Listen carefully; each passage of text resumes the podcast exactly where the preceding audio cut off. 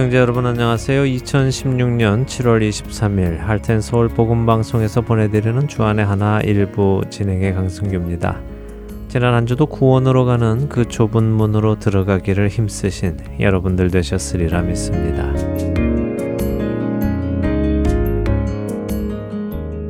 거룩이라는 단어를 한국어 사전에서 찾아보면 그 의미가 뜻이 매우 높고 위대하다라고 되어 있습니다.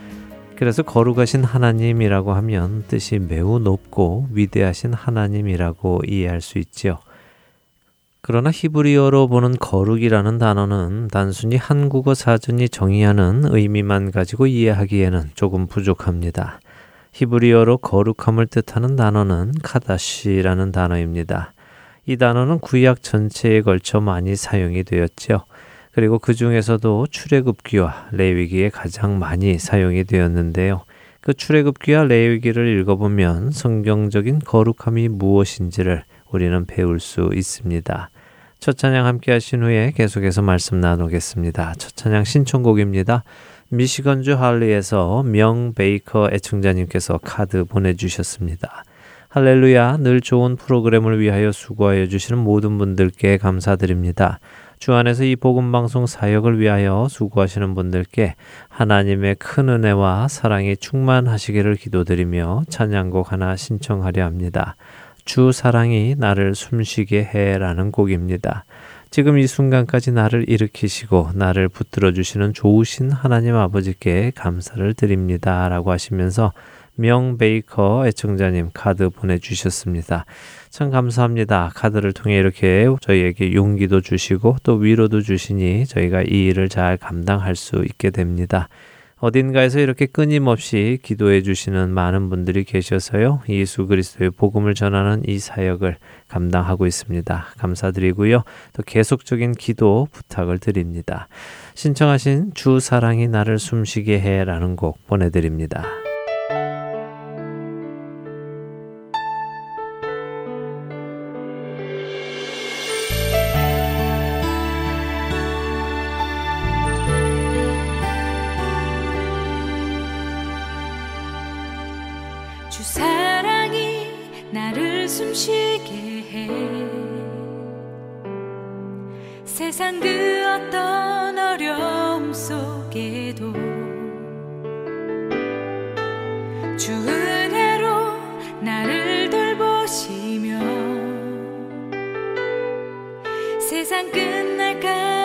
지 지켜주시네.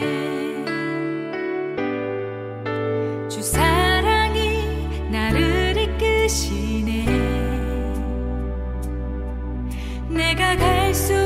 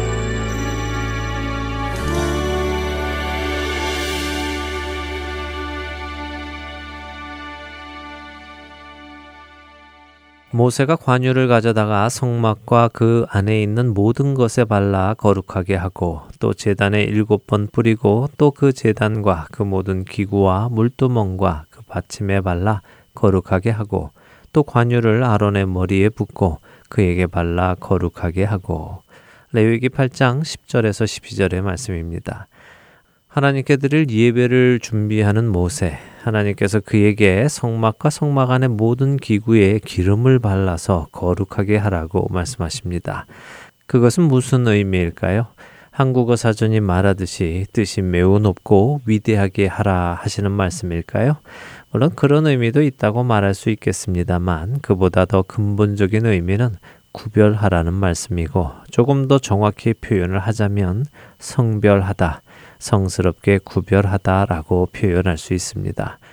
그래서 거룩하다라는 의미는 더러운 것과 구별되어 깨끗하다 하는 의미로도 쓰일 수 있고 한국어 성경이 의미하듯이 일반적인 생각과 구분이 되어 뜻이 매우 높고 위대하다라는 의미로도 쓰일 수 있는 것입니다. 거룩하다는 말의 성경적 의미는 구분된다는 것이며 구별된다는 것입니다. 하나님은 거룩하십니다. 그 거룩한 하나님께서는 세상 중에 이스라엘이라는 한 백성을 택하시고 그들에게 말씀하십니다. 너희는 나에게 거룩할지어다. 이는 나 여호와가 거룩하고 내가 또 너희를 나의 소유로 삼으려고 너희를 만민 중에서 구별하였음이니라. 레위기 20장 26절의 말씀이지요. 하나님의 말씀 속에서 우리는 거룩함의 의미가 무엇인지 보게 됩니다. 하나님께서는 말씀하십니다. 나는 거룩하다. 그래서 너희를 나의 소유로 삼으려고 너희를 만민 중에서 구별하였다. 그러니 너희는 나에게 거룩할지어다. 이스라엘은 하나님의 은혜를 받고 세상으로부터 부름받아서 하나님의 백성으로 구별되었습니다. 그런 그들에게 하나님께서는 거룩할 것을 요구하십니다.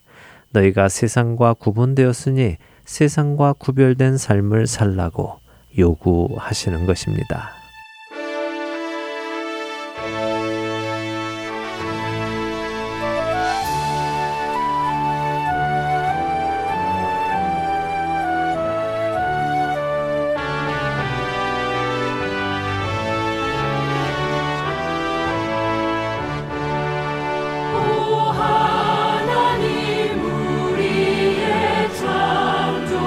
주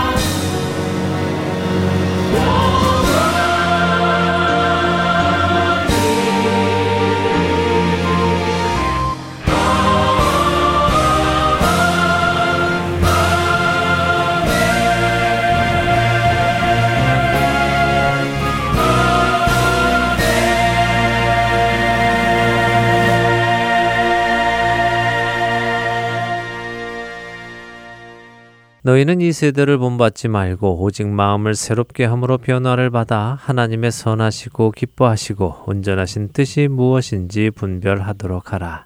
너무도 유명한 로마서 12장 2절의 말씀입니다. 로마서의 말씀을 다른 말로 표현하면 거룩하라는 말씀입니다. 세상과 같지 말고 세상을 닮지 말고 세상과 구분되어 살아가라는 말씀입니다. 여러분과 저는 이 세상에 속하지 아니하였습니다. 이 세상과는 다릅니다. 우리는 이 세상과 다른 결말을 맞기 때문입니다. 그렇게 이 세상에서도 세상과 다르게 살아가야 하는 것입니다. 그렇게 세상과 다르게 살아야 할 우리에게 세상은 어떤 자세를 취할까요? 그래, 너희는 세상에 속하지 아니하였으니 너희끼리 거룩을 유지하면서 살아라 라고 할까요? 그렇지 않습니다. 세상은 끊임없이 세상에 속하지 아니한 우리들을 향해 자신들을 닮으라고 손짓합니다. 처음에는 손짓하지만 시간이 지나면 강요하고 시간이 지나면 협박을 하고 더 시간이 지나면 무력으로 그렇게 만듭니다. 그것이 지난 인간의 역사 속에서 나타난 세상의 방법이었습니다. 창세기에서 타락한 천사 사탄은 뱀을 사용하여 인간에게 다가와 미혹하였습니다. 그렇게 다가온 타락한 천사 사탄은 짐승의 우상에게 경배하지 아니하는 자는 몇이든지 다 죽이게 한다고 요한계시록 13장이 기록하고 있습니다.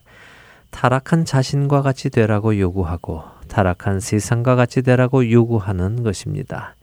그러나 우리는 압니다. 타락한 그 사탄은 영원한 형벌을 받을 것이며 타락한 세상 역시 심판을 받아 사라질 것을 말입니다. 그렇기에 우리는 결코 사탄의 그 속삭임에 사탄의 그 강요와 협박에 그리고 다가올 환난과 핍박에도 그들처럼 되지 말아야 하는 것입니다. 하나님께서는 그 아들을 우리에게 보내셨고 그 아들을 통해 우리를 세상과 구분시켜 놓으셨습니다. 그런 우리가 다시 세상과 같아질 수는 없는 것입니다. 그것은 곧 그분의 피를 더럽히는 것과 같기 때문입니다.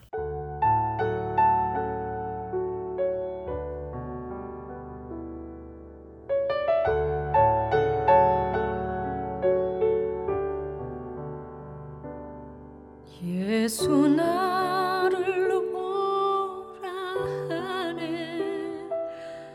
예수 나를 오라 하네. 어디든지 주를 따라 주와 같이 같이 가려네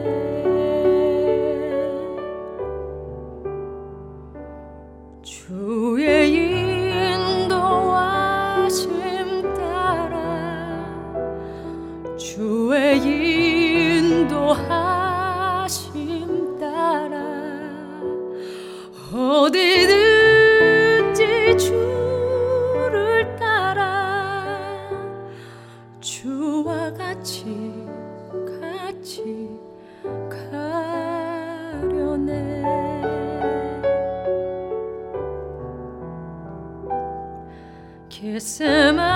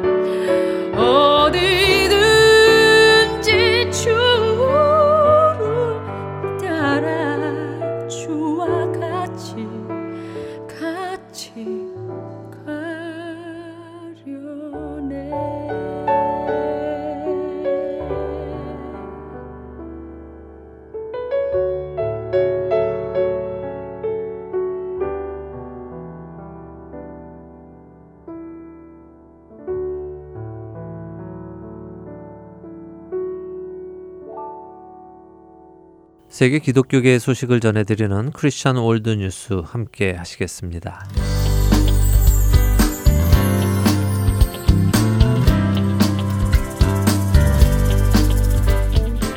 크리스천 월드 뉴스입니다.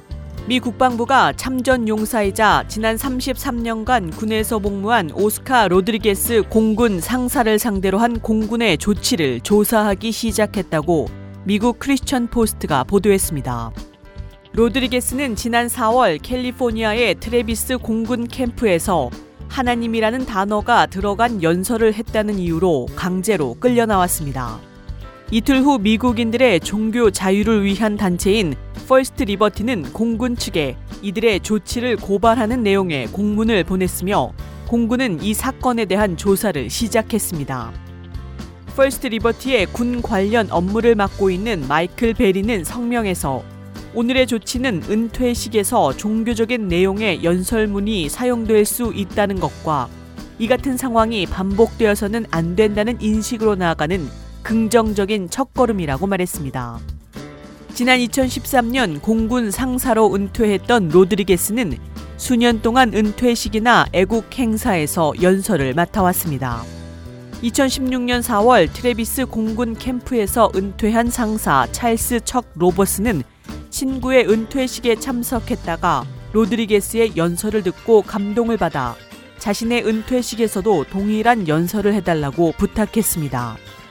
그러나 하나님을 언급한 로드리게스의 연설을 들은 관계자들은 그의 은퇴식 참석을 제지하려고 했고 그럼에도 불구하고 그는 은퇴식에 참석할 수 있었습니다.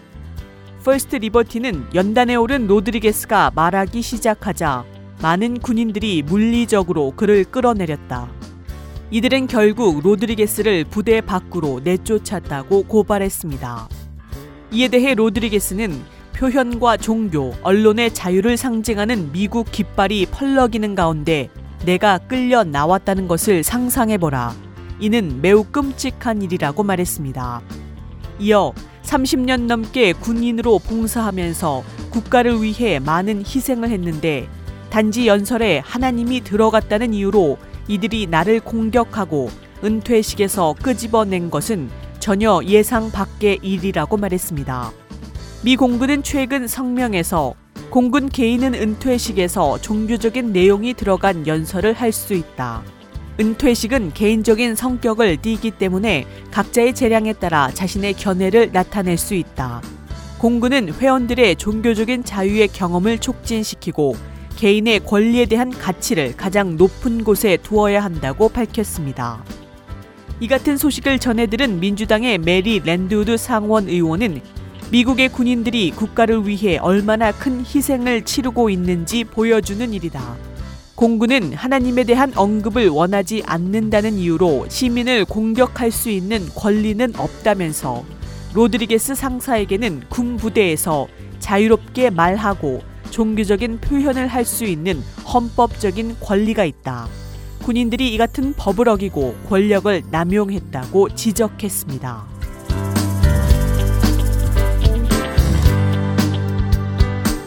다음 소식입니다. 나이지리아의 한 여성 목사가 마을에서 복음을 전하다 살해당했다고 영국 크리스천 투데이가 보도했습니다. 나이지리아 리딤드 크리스천 교회 소속의 목회자인 유니스 올리왈리 목사는 이날 오전 6시경 수도 아부자에서 목이 잘린 채 발견되었으며 발견될 당시 그녀는 자신이 말씀을 전할 때마다 사용하던 성경에 고개를 떨구고 있었다고 알려졌습니다. 지역 경찰은 이번 사건과 관련해서 6명의 용의자를 체포했다고 밝혔습니다. 그녀에 따른 현지 언론과의 인터뷰에서 아무도 내 마음을 이해할 수 없을 것이다. 어머니는 죄가 없다. 어느 누구에게도 해를 끼친 적이 없다. 다만 확성기를 이용해 성경을 읽고 복음을 전했을 뿐이라며 슬퍼했습니다. 그녀의 남편이자 교회 담임인 엘리샤 올리왈리 목사는 내 아내는 항상 아침 일찍 기도하러 나갔다. 어느 날 기도하고 돌아온 그녀가 교회 뒤편에 모스크가 생겼다고 말하며 그곳의 무슬림들은 그녀의 복음 증거에 대해 언급했고 나는 아내에게 조심하라고 일렀다고 말했습니다. 덧붙여 그는 오늘 아침에도 아내는 새벽 5시에 일어났고 축구를 좋아하는 두 아들은 들판으로 나갔다면서 아이들이 돌아와서 불량배들이 이른 아침 복음을 전하던 한 여성을 살해했다는 소식을 들었다고 말했습니다. 이에 엘리샤 목사는 두 아들과 함께 현장으로 달려갔으나 그의 아내는 이미 죽어 있었다고 알렸습니다. 나이지리아 경찰은 이번 사건에 대한 조사를 시작했다고 밝혔으나 경찰 대변인은 이번 사건에 얼마나 많은 이들이 연루되었는지 밝히지 않았습니다.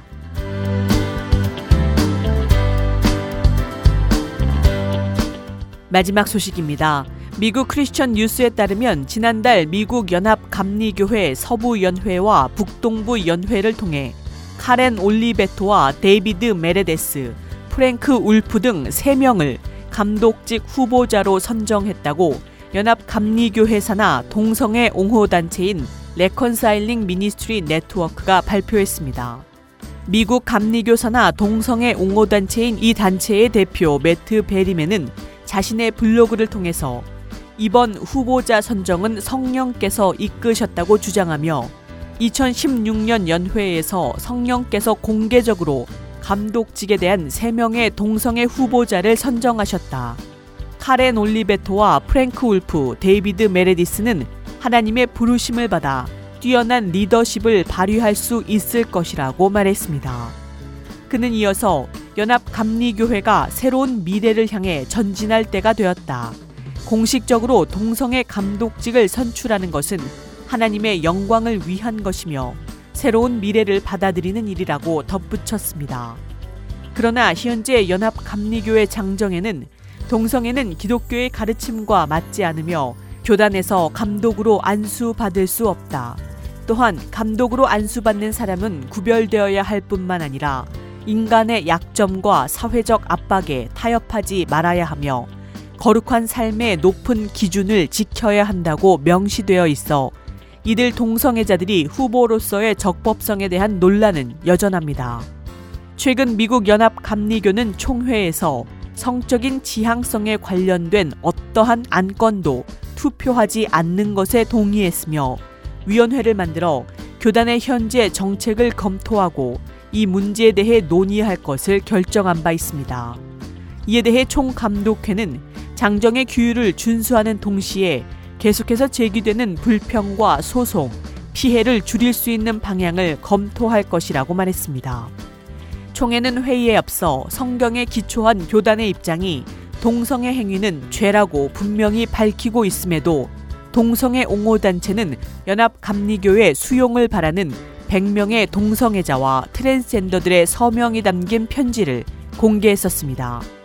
그러나 모든 연합 감리교회 감독과 목회자들이 동성애 행위를 용인하고 지지하는 것은 아닙니다.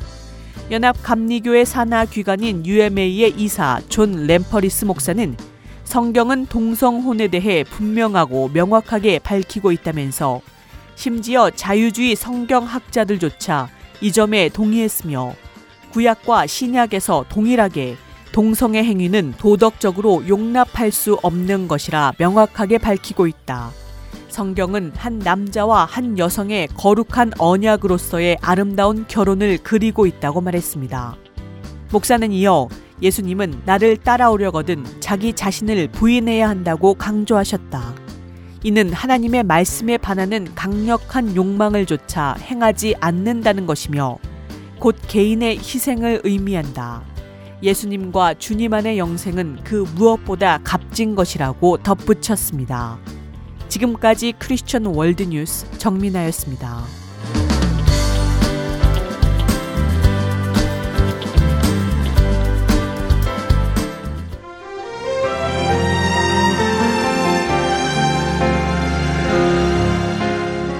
예수님이 사랑하시던 제자 사도 요한.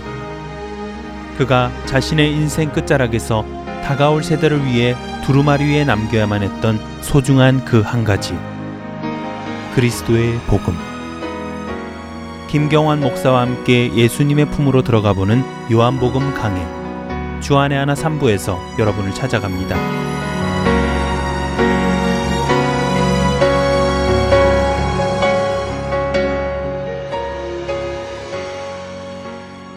할텐서울 복음방송은 인터넷 www.heartandsoul.org를 통해 매주 토요일 6시간의 한국어와 1시간의 영어로 복음을 전하는 선교회입니다. 이 방송은 스마트폰 앱이나 팟캐스트를 통해 여러분의 스마트폰에서 들으실 수 있으며 매주 댁에서 CD나 MP3 CD로 받아서 들으실 수도 있습니다. 자세한 문의는 방송사 사무실 전화번호 602-866-8999로 해주시면 안내해 드리겠습니다. 기쁜 소식 사랑으로 땅끝까지 전하는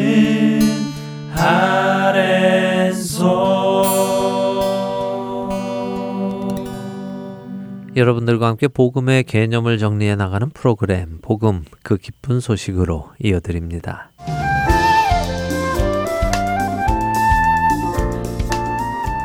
애청자 여러분 안녕하세요. 여러분들과 함께 구원의 복음을 정리해 나가는 시간 복음 그 기쁜 소식 진행의 민경훈입니다. 예, 여러분 안녕하세요. 강승규입니다. 복음 그 기쁜 소식. 지난 시간에는 창세기 1장과 2장을 함께 보면서 3장의 나쁜 소식을 이해하기 위해서 알아야 하는 사전 지식들을 정리해 보았습니다. 네, 그랬죠. 어, 잠시 지난 시간에 그 사전 지식들을 다시 한번 복습을 해 보고요. 오늘 3장의 내용으로 들어가면 좋겠습니다. 어, 먼저 사람은 누구의 형상을 따라 지음 받았는가 하는 것이지요. 네, 바로 하나님의 형상을 따라 지음 받았으며 그 의미는 외적인 모습만을 이야기하는 것이 아니라 다스리시는 하나님의 권세를 받은 하나님의 대사로서 이 땅의 모든 피조물들을 다스리는 권세를 받은 것이라는 의미입니다. 예, 맞습니다. 그리고 에덴 동산에는 어떤 나무들이 있었습니까? 에덴 동산에는 보기에도 좋고 먹기에도 좋은 나무들이 있었고요. 특별히 동산 중앙에는 생명나무와 선악을 알게 하는 나무도 있었습니다. 그랬죠. 어, 그리고 히브리어에는 죄를 의미하는 단어가 세 가지라고 말씀을 드렸는데요. 그것도 기억하시겠죠? 네, 그럼요. 먼저 하타라는 단어로 관역을 빗나가다라는 의미를 가지고 있어서 하나님의 기준에 도달하지 못하는 것을 뜻하는 단어가 있었고요. 네. 두 번째 단어는 עוון이었지요. 아원은 비틀다, 비틀어지다 하는 의미를 가지고 있다고 하셨습니다. 예, 그래서 하나님의 말씀을 비트는 것, 다시 말해 왜곡하는 것, 변형시키는 것, 이것이 죄다 하는 말씀을 드렸습니다. 그리고 세 번째 단어는 무엇이었나요? 세 번째는 פשע로 대항하다, 반역하다 하는 의미라고 나누었습니다. 예, 맞습니다. 그래서 죄는 하나님의 말씀에 반역하는 것, 대항하는 것이라는 것을 나누었습니다. 그래서 죄를 정리하면요. 죄는 하나님의 기준에 도달하지 못하는 것이며 하나님의 말씀을 왜곡하는 것이고 하나님의 말씀에 대항하는 것이라고 말할 수 있습니다. 아, 그리고 또 한 가지 하나님으로부터 아담, 그리고 아담에게로부터 하와에게 선악을 알게 하는 나무의 열매를 먹지 말아야 하는 이야기가 전달되었다는 것도 기억하시라고 하셨지요. 네, 그렇죠. 기억 잘 하시네요. 그렇습니다. 하나님께서 아담에게 먹지 말 것을 말씀하셨고 먹으면 죽을 것이라는 것을 미리 말씀하셨습니다. 그리고는 하와를 창조하셨지요. 아담은 하와에게 그 이야기를 해 주어야 하는 의무가 있었습니다. 자, 이제 이런 기본 지식을 가지고 우리가 3장을 보도록 하겠습니다. 혹시 지난 한 주간 3장을 읽어보신 분들이 계실지 궁금한데요. 읽어보셨다면 아마 오늘 저희가 무슨 이야기를 나누려고 하는지도 대부분 말씀 속에서 이미 깨달으셨으리라 믿습니다. 자, 함께 볼까요? 창세기 3장 1절을 먼저 읽어주시죠. 네. 그런데 뱀은 여호와 하나님이 지으신 들 짐승 중에 가장 강교하니라. 뱀이 여자에게 물어 이르되 하나님이 참으로 너희에게 동산 모든 나무의 열매를 먹지 말라 하시더냐. 네. 아, 바로 우리의 원수 사탄의 미혹이 시작되는군요. 예, 그렇죠. 자, 지금 뱀이 여자에게 묻는 질문을 생각해 보도록 하겠습니다. 뱀은 여자에게 이렇게 묻습니다. 하나님이 참으로 너희에게 동산 모든 나무의 열매를 먹지 말라 하시더냐? 뱀의 이 말이 별로 특별하지 않게 느껴질 수도 있습니다. 뭐 단순히 궁금해서 물어보는 것처럼 느껴질 수도 있지요. 그러나 뱀의 이 말 속에는 아주 두려운 신성 모독적인 발언이 숨어 있습니다. 바로 참으로라는 말인데요. 참으로라는 뱀의 말이 신성 모독적인 발언이라고요. 네. 하나님이 참으로 이래 이래 말씀하셨느냐 하는 질문은요. 거짓을 모르시는 하나님의 신성에 대한 도전인 것입니다. 성경은 곳곳에서 하나님께서는 거짓이 없으시다는 말씀을 하시죠. 네, 민수기 23장 19절 말씀도 생각이 나네요. 하나님은 사람이 아니시니 거짓말을 하지 않으시고 이렇게 말씀하시잖아요. 그럼요. 하나님은 거짓말을 하지 않으시죠. 거짓이 없으신 분이십니다. 그런 그분의 이름을 들먹이면서 하나님이 참으로 그렇게 말씀하셨느냐 하는 것은 하나님이 거짓말 할 수도 있다는 뉘앙스를 풍기는 것입니다. 아, 그런 뉘앙스가 숨어 있는 것이군요. 그렇다면 뱀의 그 말을 듣는 하와의 마음 안에 자신도 알지 못하는 사이에 하나님께서 참이 아니게 말씀하실 수도 있다는 생각이 깔리겠네요. 어, 뱀은 바로 그것을 노리면서 대화를 시작하는 것이죠. 자, 뱀의 말을 조금 더 보겠습니다. 뱀은 이렇게 묻습니다. 하나님이 참으로 동산 모든 나무의 열매를 먹지 말라 하시더냐? 뱀의 이 말은 맞는 말입니까? 어, 당연히 아니지요. 하나님께서는 오히려 동산 모든 나무의 열매를 마음대로 먹으라고 하셨고 선악을 알게 하는 나무만 먹지 말라고 하셨지요. 그렇습니다. 뱀은 그것을 알고 있으면서도 어떻게 합니까? 하나님의 말씀을 변형시킵니다. 아, 바로 지난 시간에 나눈 죄의 언어 아원이군요. 하나님의 말을 비트는 것이요. 네, 맞습니다. 뱀은 바로 그 아원을 하면서 다가오는 것입니다. 자, 뱀의 이런 질문에 하와는 동산나무의 열매는 우리가 먹을 수 있으나 동산 중앙에 있는 나무의 열매는 먹지도 말고 만지지도 말라. 너희가 죽을까 하노라라고 하나님이 하셨다고 말을 합니다. 네, 하와의 말도 하나님의 말을 그대로 전하는 것이 아니라 변형시켜 전하는 것 같아요. 하나님께서 만지지도 말라는 말씀은 하지 않으셨는데도 말입니다. 그리고 반드시 죽을 것이라는 하나님의 말씀을 죽을까 하노라 하고 변형시키기도 하고요. 그렇죠. 물론 하와가 정확히 몰랐다고 볼 수도 있겠지만요. 네, 뭐 하와가 몰랐을 수도 있죠. 어, 아담이 정확히 전해주지 않았을 수도 있습니다. 혹은 아담이 덧붙였을 수도 있고요. 그 사실은 우리는 잘 모릅니다. 그러나 중요한 것은 이미 하나님의 말씀이 계속해서 변형되어 전해지고 있다는 사실입니다. 그리고 지난 시간에 나누었지만 동산 중앙에는 먼저는 생명나무가 있었고요. 그와 함께 선악을 알게 하는 나무도 있었습니다. 하지만 하와는 선악을 알게 하는 나무라고 지칭하지 않고 동산 중앙에 있는 나무의 열매라고 말하면서 그것이 정확히 어떤 나무인지 말하고 있지도 않습니다. 그렇네요. 자, 이렇게 뱀과 하와의 대화 속에서 양쪽 모두가 하나님의 말씀을 변형하여 이야기를 하자 뱀은 곧바로 하와의 마음에 깜짝 놀랄 말을 합니다. 그 말이 무엇입니까? 음, 너희가 결코 죽지 아니하리라라는 말이겠군요. 그렇죠. 하나님께서는 반드시 죽으리라, 반드시 죽는다 하는 하나님의 말씀은 히브리어로 מות תמות입니다. 뱀은 하나님의 그 말씀을 그대로 인용하면서 히브리어로 이렇게 말합니다. לא מות תמות. 하나님의 말을 부정하는 것이죠. 어, 지난번 죄에 대해 나눈 세 번째 단어 פשע이군요. 네. 하나님의 말씀에 대항하고 반역하는 것이요. 그렇습니다. 자, 뱀은 하나님의 말씀을 전면으로 부정하죠. 대항하는 것입니다. 그리고서는 그 부정하는 이유를 설명을 하는데요. 5절을 한번 읽어 주세요. 너희가 그것을 먹는 날에는 너희 눈이 밝아져 하나님과 같이 되어 선악을 알 줄 하나님이 아심이니라. 네. 네, 전혀 뜬금없는 이야기가 나오네요. 네, 뜬금없죠. 거짓말이란 이렇습니다. 처음부터 거짓말이 아니라요. 조금씩 조금씩 진리를 왜곡하다가 끝에 가면 전혀 다른 말이 나오지요. 뱀의 이 말을 들으면 하나님께서 아담과 하와에게 무언가 좋은 것을 숨기고 계시면서 주시지 않는 것처럼 느껴집니다. 그러게요. 이것을 먹으면 자신들도 하나님과 같이 될 것인데 하나님께서 마치 그것이 싫으셔서 못 먹게 하신 것 같이 말하고 있는 것 같아요. 그렇습니다. 이것은 곧 그들의 마음 안에 하나님을 향한 불신, 의심을 심어주는 것입니다. 와, 뱀의 이 대화를 들어보니까요. 정말 두려울 정도로 치밀한 것 같고, 정말 예수님이 말씀하신 것 같이 거짓말의 아비답게 능숙하네요. 예, 그는 거짓 그 자체이지요. 자, 뱀의 말을 들어보죠. 뱀이 하와에게 던지는 유혹은 하나님과 같이 된다 하는 말입니다. 하나님처럼 된다는 것이죠. 뱀이 지금 하고 있는 말은 너희 사람은 하나님과 거의 비슷한데 한 가지 부족한 것이 있다. 그것만 가지면 너희도 하나님과 같이 될 수 있다. 그런데 하나님은 그것을 너희에게 숨기고 있다. 하지만 내가 얘기를 해줄게. 이 선악을 알게 하는 나무의 열매를 먹으면 너희도 바로 그 선과 악을 구별할 수 있고 그렇게 되면 너희도 하나님과 같이 될 수 있다라고 미혹을 하고 있는 것입니다. 하지만 이것이 사실입니까? 정말 그럴까요? 아니지요. 인간이 선과 악을 안다고 해서 하나님 같이 되는 것은 아니지요. 인간과 하나님은 전혀 다르잖아요. 네. 하나님은 창조주이시고 인간은 피조물인데 선과 악을 안다고 해서 어떻게 하나님과 같이 되겠어요? 예, 그렇습니다. 그래서 이 미혹이 위험한 것입니다. 미혹을 받으면요, 사람은 흔들리게 되면서 거짓을 진실로 믿게 되기 시작합니다.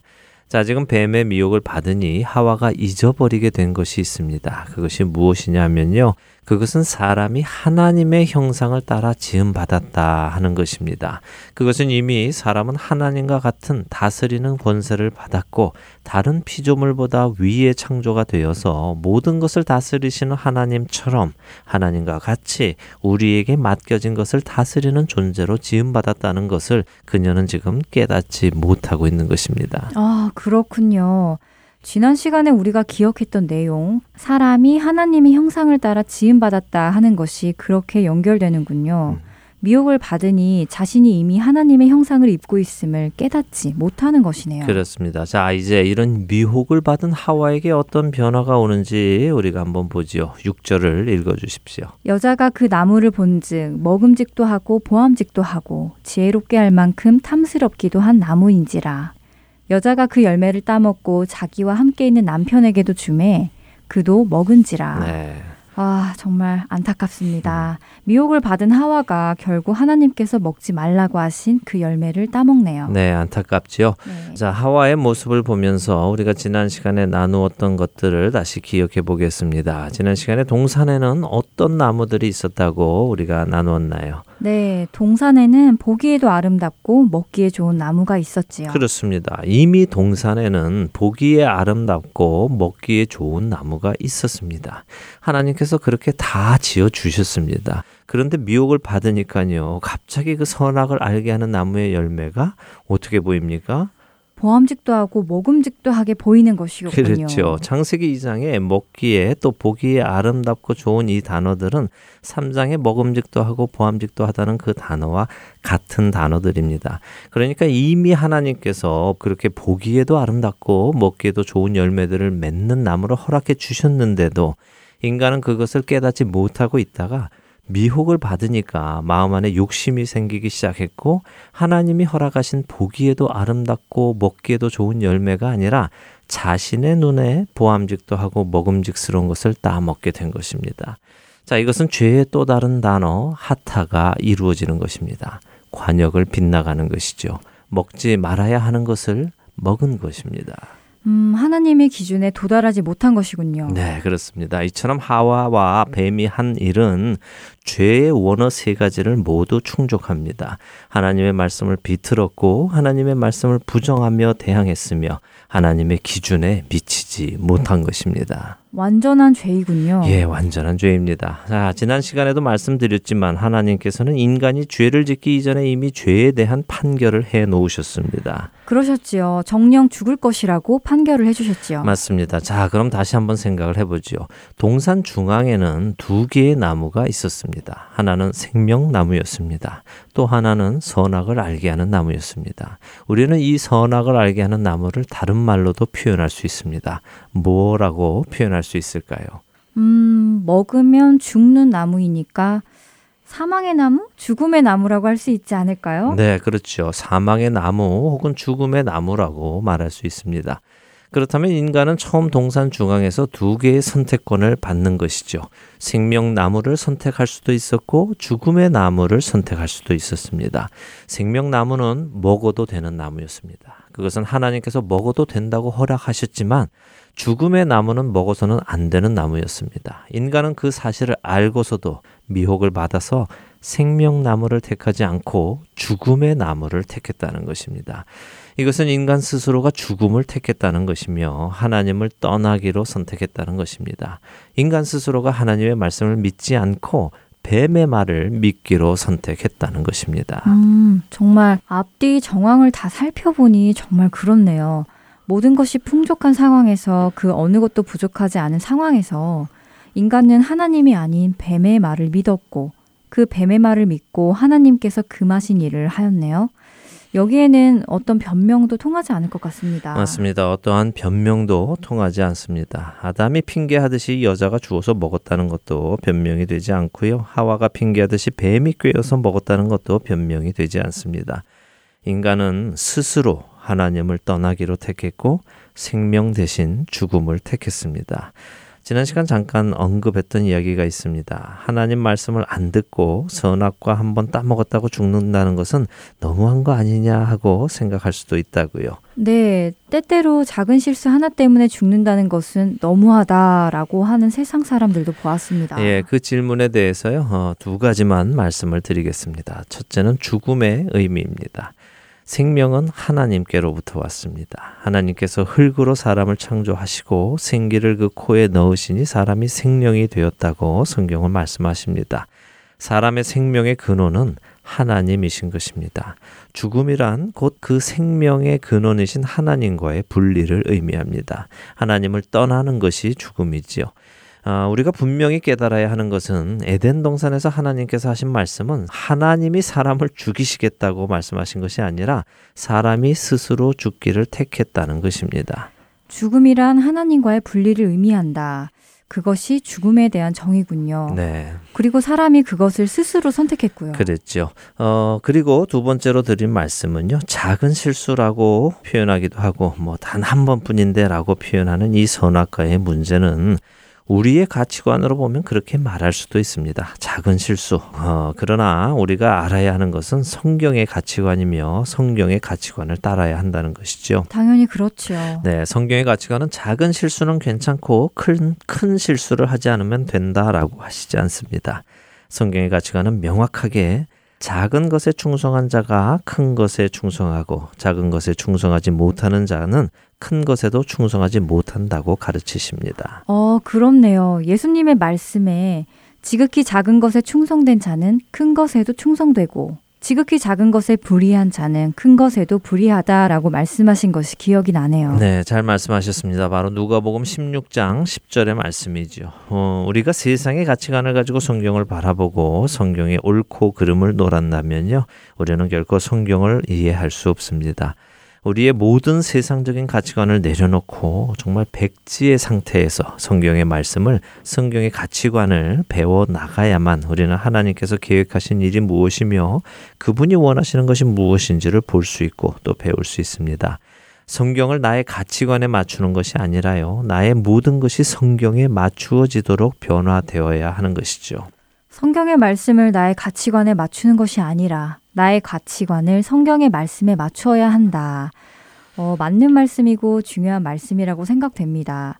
우리가 지금 창세기 1, 2, 3장에서 본 것도 하나님의 말씀을 하와와 뱀이 가져다가 자기들의 가치관대로 해석해서 죄가 들어온 것임을 알 수 있는 것 같습니다. 네. 자신들이 하나님의 말씀에 맞춘 것이 아니라요. 맞습니다. 어, 그리고 이 죄는 지금도 여전히 우리 인류 안에 일어나고 있습니다. 하나님의 말씀에 자신들을 맞추는 것이 아니라 자신들이 하고자 하는 일에 하나님의 말씀을 맞추고 맞지 않으면 변형시키고 그래도 안 되면 이것은 하나님의 말씀은 옛 것이라고 무시하고 없애려고 합니다. 이 모든 일은 스스로 죽음을 선택하는 일입니다. 자, 이렇게 인간은 생명과 죽음의 선택권을 받고도 스스로 죽음을 선택했습니다. 그리고 자신의 그 선택에 대한 결과로 죽음을 맞이하게 됩니다. 이것이 바로 우리가 처음에 나누었던 기쁜 소식이 있기 전에 알아야 하는 나쁜 소식인 것입니다. 네, 그러니까 나쁜 소식이란 생명과 사망의 선택을 하나님께서 인간 스스로에게 자유의지로 주셨는데 모든 것이 풍족한 상황에서도 인간은 하나님의 말씀이 아닌 뱀의 말을 듣기로 결정했고 인간은 그렇게 뱀의 말을 듣고 생명이 아닌 사망을 택했다. 그리고 그 택한 대로 사망이 우리 안에 들어왔다는 것이군요. 바로 그렇습니다. 어, 죄란 하나님의 말씀을 역행하는 것입니다. 지난 시간 하나님께서 아담에게 말씀하셨고 아담은 하나님의 그 말씀을 하와에게 전해야 했다고 말씀드리면서 그 순서는 하나님에게서 아담, 아담에게서 하와로 이어지는 것이라고 말씀을 드렸죠. 네, 그러셨죠. 예, 그것을 우리는 순리라고 말할 수 있습니다. 그런데 죄는 어떤 방향으로 왔습니까? 어, 죄는 뱀이 하와를 미혹했고 하와가 그 열매를 따먹고 아담에게도 주어서 먹었지요. 네. 그러니까 순서가 거꾸로 되는군요. 그렇죠. 뱀으로부터 하와, 하와로부터 아담으로 이어지지요. 순리가 영리로 변하는 것입니다. 네, 로마서 1장 26절의 말씀이 생각납니다. 순리대로 쓸 것을 영리로 쓴다는 말씀이요. 그렇습니다. 죄는 그렇게 거꾸로 갑니다. 순리를 영리로 바꾸지요. 자, 오늘 이렇게 나쁜 소식, 죄와 죄의 결과인 죽음에 대해서 우리가 살펴보았습니다. 이렇게 나쁜 소식이 우리 안에 들어왔습니다. 모든 사람은 스스로 사망을 택합니다. 죽고자 하는 것이죠. 아담과 하와는 순수한 선택권이 있었습니다만 그들은 죄를 선택했고 사망을 선택했습니다. 그리고 그의 후손으로 오는 모든 자들은 그렇게 죄의 노예로 태어나서 죄를 지으며 죄 속에서 살다가 죽게 되었습니다. 누가 과연 이 죄의 노예로 죽어가는 우리를 구할 수 있겠습니까? 과연 무엇으로 죄의 노예에서 자유할 수 있겠습니까? 그것이 가능이나 하겠습니까? 그것이 이제 우리가 정리해야 할 기쁜 소식인 것입니다. 이제 다음 시간부터는 그 기쁜 소식을 또 정리해 나가도록 하겠습니다. 네, 복음, 그 기쁜 소식. 기쁜 소식 전에 나쁜 소식을 정리했는데요. 네. 정말 나쁜 소식을 알게 되어서 그런지 기분이 그렇게 좋은 것 같지는 않습니다. 그러나 그런 나쁜 소식을 없애주시고 기쁜 소식을 주실 주님을 알고 있기 때문에 오히려 기대가 되기도 하네요. 복음, 그 기쁜 소식. 다음 시간에 다시 만나 뵙고 기쁜 소식을 알기를 원합니다. 한 주간도 이 나쁜 소식에서 우리를 구원하신 주님의 은혜를 다시 기억하는 저희와 여러분 되시기를 소원하며 오늘 순서 여기에서 마치겠습니다. 네, 청취해 주셔서 감사합니다. 다음 주에 뵙겠습니다. 안녕히 계십시오. 안녕히 계세요.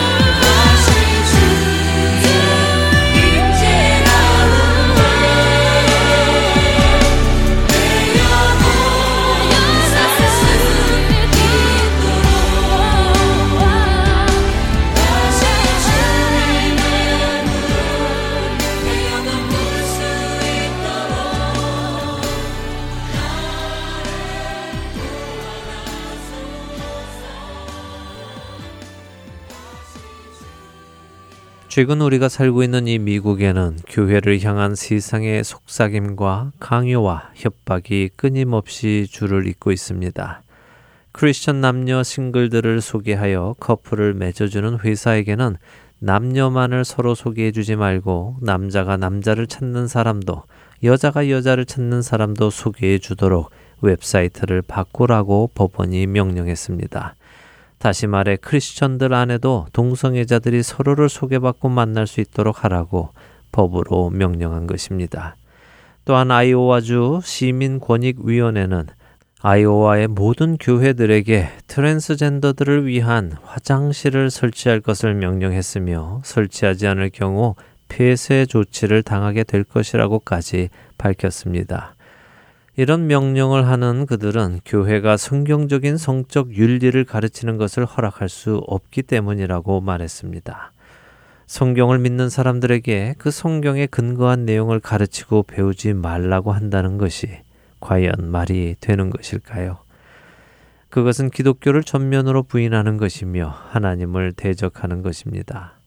이와 함께 콜로라도주 스프링스 시에서는 버스를 기다리는 사람들을 위해 준비한 교통 벤치에 적힌 Jesus is Lord 예수님이 주님이십니다 하는 말을 철거할 것을 명령하는 일도 있었습니다.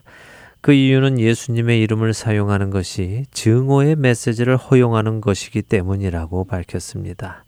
다행히도 이번 결정에 대한 반발로 스프링스 교통본부는 철거 명령을 잠시 철회하고 그 내용과 적법성에 대해 다시 한번 검토한 후에 결정하겠다고 밝혔습니다.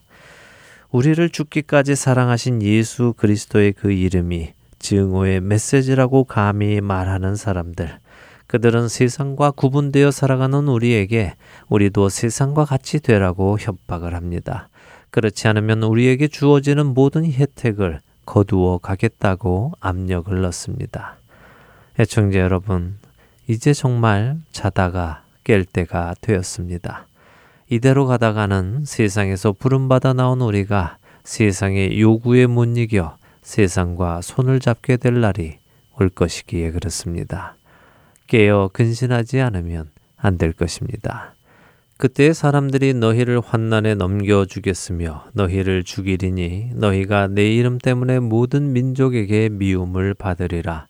그때 많은 사람이 실족하게 되어 서로 잡아주고 서로 미워하겠으며 거짓 선지자가 많이 일어나 많은 사람을 미혹하겠으며 불법이 성함으로 많은 사람의 사랑이 식어지리라. 그러나 끝까지 견디는 자는 구원을 얻으리라. 마태복음 24장 9절에서 13절의 말씀입니다. 여러분의 정체성을 다시 기억하시기 바랍니다. 여러분은 거룩한 하나님의 백성입니다. 그것은 여러분이 세상과 같지 않고 세상에서 부름받아 나온 따로 구별된 사람이라는 의미입니다. 그렇기에 우리는 세상의 가치관과 다른 하나님 나라의 가치관을 따라 살아가야 합니다. 결코 포기하지 마시고 미혹되지도 마십시오. 말씀을 붙드십시오. 그 말씀을 끝까지 붙드십시오. 하나님의 그 말씀이 여러분을 구원으로 이끄실 것입니다. 한 주간도 세상과 구별된 거룩함을 지니고 세상과 구분된 거룩한 모습으로 살아가시는 저와 애청자 여러분이 되시기를 소원하며 오늘 주안의 하나 일부 여기에서 마치도록 하겠습니다. 함께 해주신 여러분들께 감사드리고요. 저는 다음 주 이 시간 다시 찾아뵙겠습니다. 지금까지 구성과 진행의 강승기였습니다. 시청자 여러분 안녕히 계십시오. 살아가